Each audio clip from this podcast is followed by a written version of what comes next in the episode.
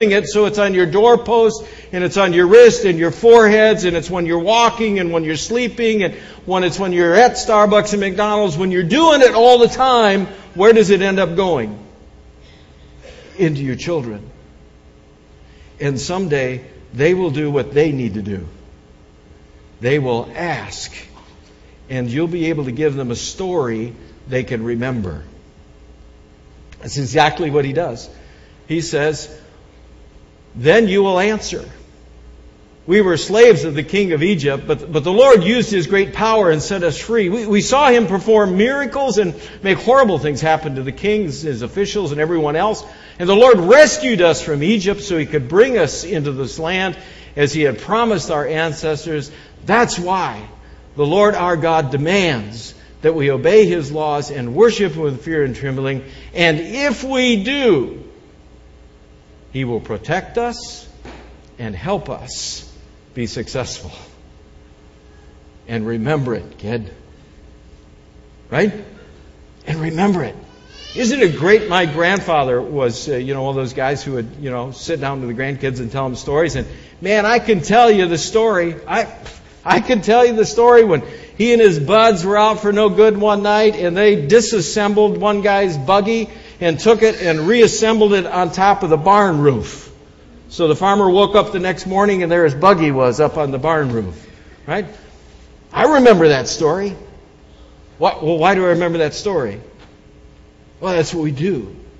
We're just really good at memorizing and remembering stories, aren't we? And that's exactly what Deuteronomy, what Moses is telling the people here to do is look, when, when your kids ask like that, just tell them the story. Just tell them the story so that they remember the story. What's the key? Our kids need to remember.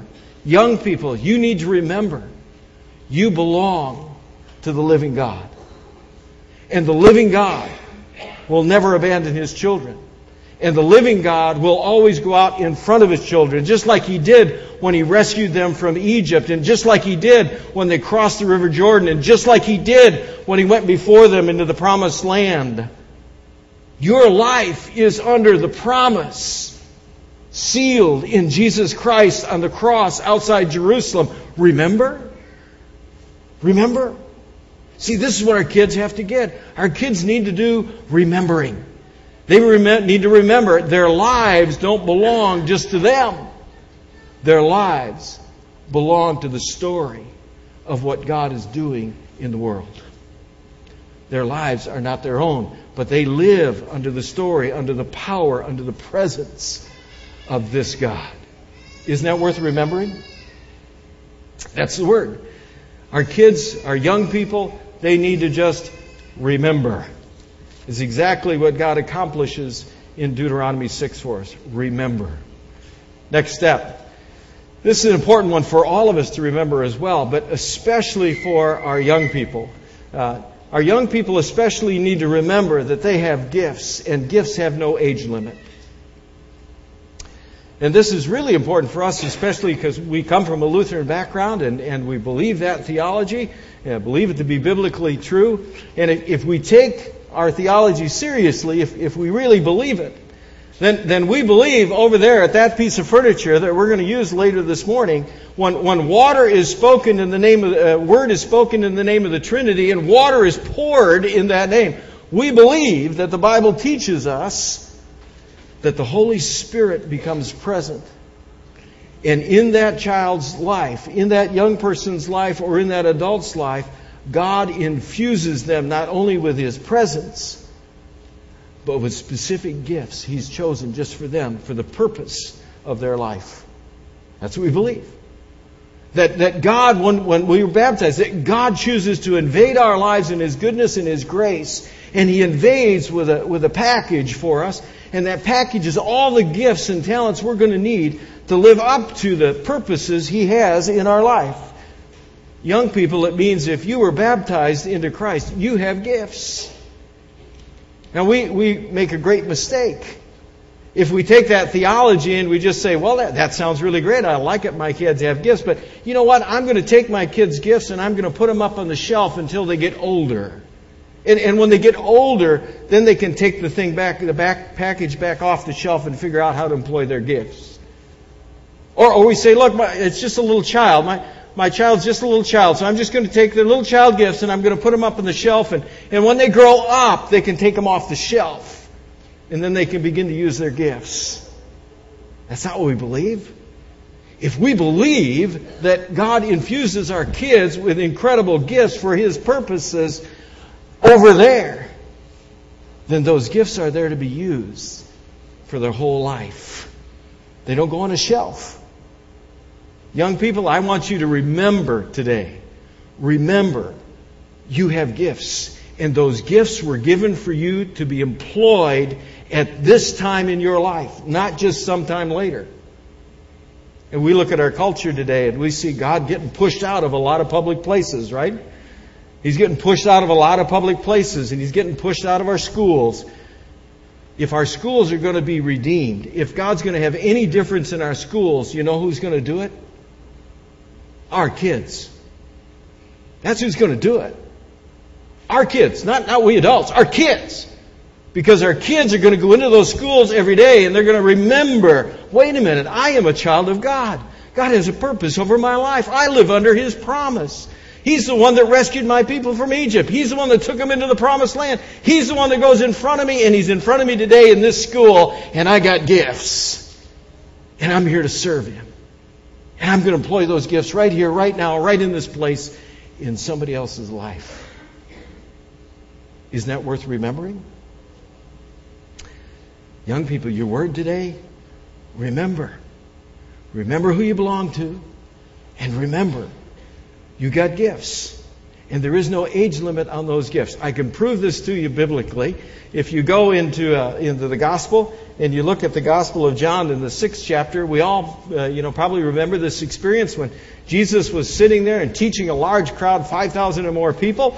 And uh, boy, he was talking for a long time. And after he'd been talking for a long time, they'd been listening for a long time. Of course, everybody got hungry, right? They got hungry. And uh, so, oh, we have a problem. We have all these people and they're hungry.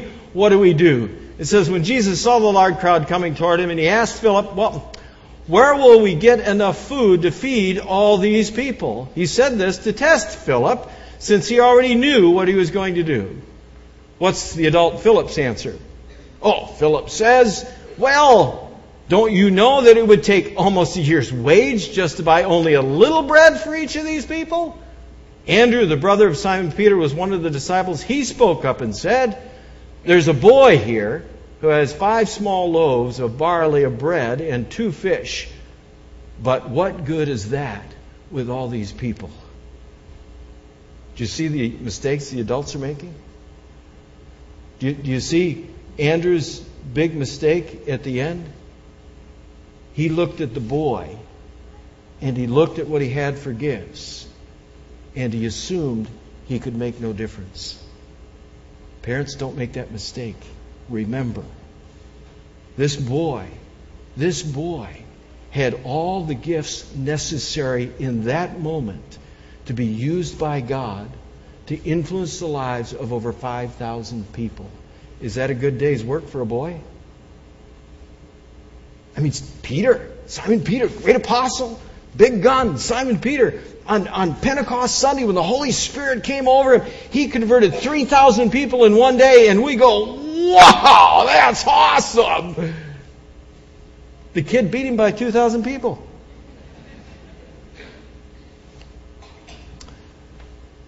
Remember, look at your kids' parents and understand they've got gifts, and God's working in their life right now, not sometime later.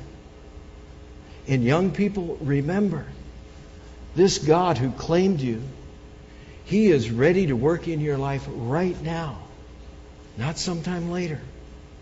He is ready to work with all the gifts you have to make a difference where you are right now. Remember, you have gifts, and there's no time limit on the gifts. Now, the hard one. You ready for the hard one, young people? This is where you say, Yes, Pastor, give me the hard one. Okay? Here it is. You have to remember this. You have to remember your position in the family. You have to remember your position in the family.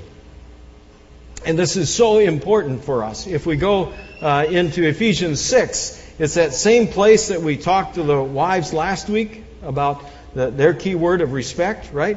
Uh, and here, Ephesians 6, Paul takes that same principle of submission. That's what we've been talking about in all Ephesians 6. He takes the same principle of submission now and he applies that into children. And here's where we often make a mistake, parents, when it comes to understanding uh, what the word is for our kids. Remember how we made a mistake last week with, with the wives, too? We, we kind of grabbed the wrong word. The right word uh, is respect. Well, look what he says to kids Children, you belong to the Lord, and you do the right thing when you obey your parents. The first commandment and a promise says, Obey your father and your mother, and you will have a long and happy life. Parents, don't be hard on your children. Raise them properly. Teach them and instruct them about the Lord. Okay, there it is. Now, what's the word that so often gets grabbed onto out of that text for kids? Kids are supposed to. Yeah. Wrong. I mean, you're right. That's the word that, I mean, everybody, okay, son, the Bible says you're supposed to obey. Right? No, no. There's something before that. Do you see it? Before they obey, they have to do something else, and that's their word. They're supposed to remember they belong to the Lord. Do you see that? That comes first. And because they remember they belong to the Lord, they remember their position in the family, and therefore they obey. And the word that's used there, the word for obey that's used there, has this meaning of sitting under as one sits under uh, an instructor. The idea is they're not there to be slaves to do our bidding. They're there to soak in from us as parents how we deal with life in faith and see how we do it so that they can do it. Do you understand the difference? But it all starts where? It starts with remembering. Remember, you belong to the Lord. And because you belong to the Lord, you have to remember your position in the family. Parents, you run the house. Your kids don't. They're there to remember they belong to the Lord. And they're there as young people and children in the house, not the rulers of the house. They're there to learn from you, to soak in life from you, to understand how to deal with, with difficult situations from you, parents. They're there to watch everything you do so that they can understand how they can do it. Do you get the difference? But it puts them in that position of uh, understanding they don't run the house that the parents do. Paul reaffirms this in Colossians, just to give you a, a quick one there. It's in uh, Colossians 3. Uh, and uh, young people, if you're sitting there this morning and you're resisting this, you're saying, oh man, why? Oh man. Well, you got to go to Proverbs, the book of wisdom. And uh, I love it when the Bible is so clear about things. So if you go to Proverbs, it just gives you a straightforward word about why it's important for you uh, to remember this. It's in Proverbs 12. Well, that's actually the one later. There we go. Thank you. To accept correction is wise. To reject it is, you can say the word in church. It's okay. I mean, it's just right straightforward, isn't it? Look, I mean, young people, you got to understand this. You, you think your parents maybe don't understand everything and they don't understand everything. And, and yeah, they're going to make mistakes and all this. But you know what? Your position is to glean from them as much as you can glean. And to do anything else would be stupid. Right? I mean, that's what the Bible says. This, this is your position in, in the family.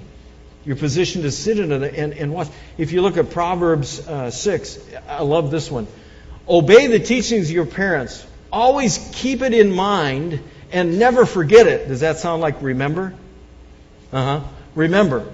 Their teaching will guide you when you walk, protect you when you sleep, and talk to you when you are awake. How important is it that young people understand their position? You see, if you get above your position, you start running the house, you're not taking in what you need to take in. That's why you need to be in that position so that you can take in what you need to take in. So that when you're not at home anymore and you're making all your own decisions, there's going to be something that's going to guide your walk and protect you in your sleep and going to talk to you when you're making decisions.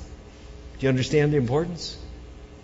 This is the way it is for us. We need to understand and remember what our positions. If just to give you one more evidence of that, and it's like the you can't argue with this one evidence. It comes out of Luke 2, and it's the story of Jesus when he went with his parents to Jerusalem. He went with his parents to celebrate Passover in Jerusalem. He's 12 years old, okay? Qualify as a young person? 12 years old?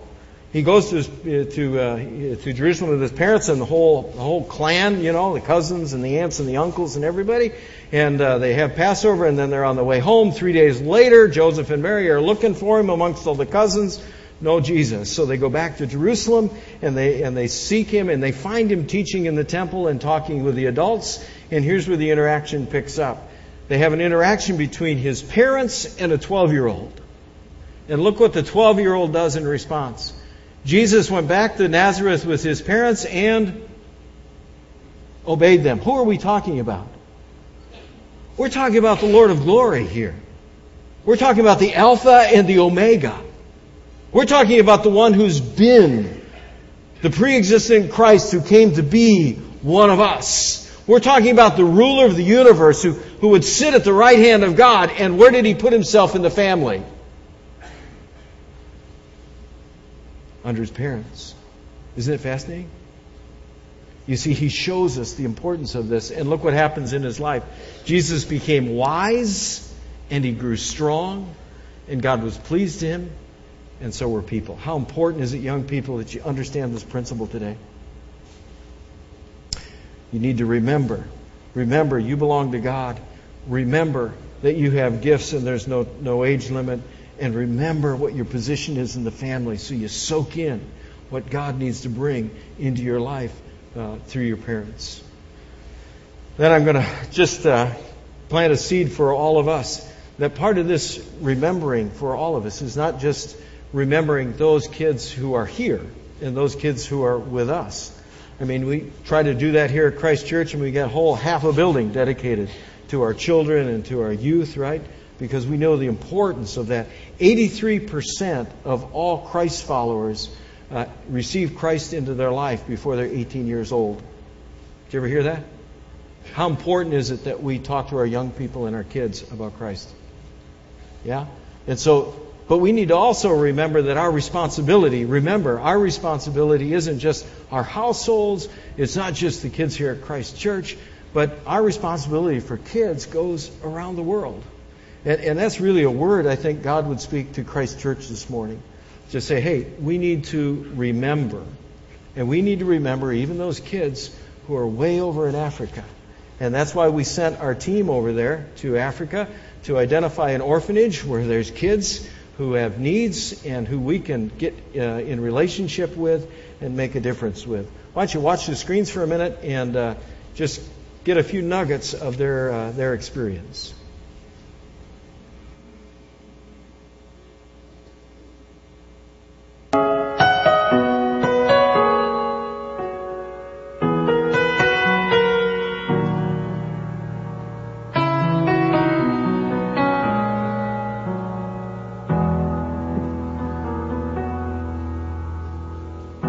We pray for blessings. We pray for peace. Comfort for family. Protection while we sleep. We pray for healing. For prosperity. We pray for your suffering. And all the while, you hear each spoken need. Yet love is way too much to give us lesser things. Cause what if your blessings come through raindrops? What if your healing comes through tears? What if a thousand sleepless nights so what it takes to know you're near. What if trials of this life are your mercies in disguise?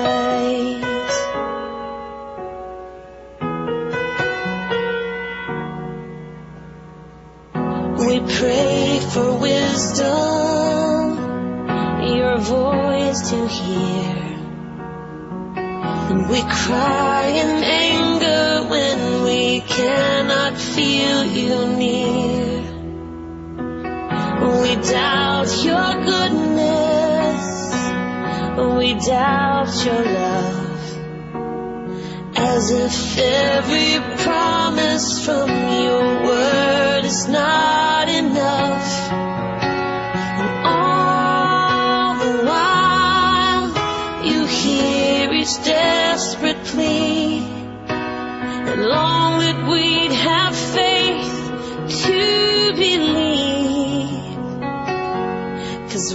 your through?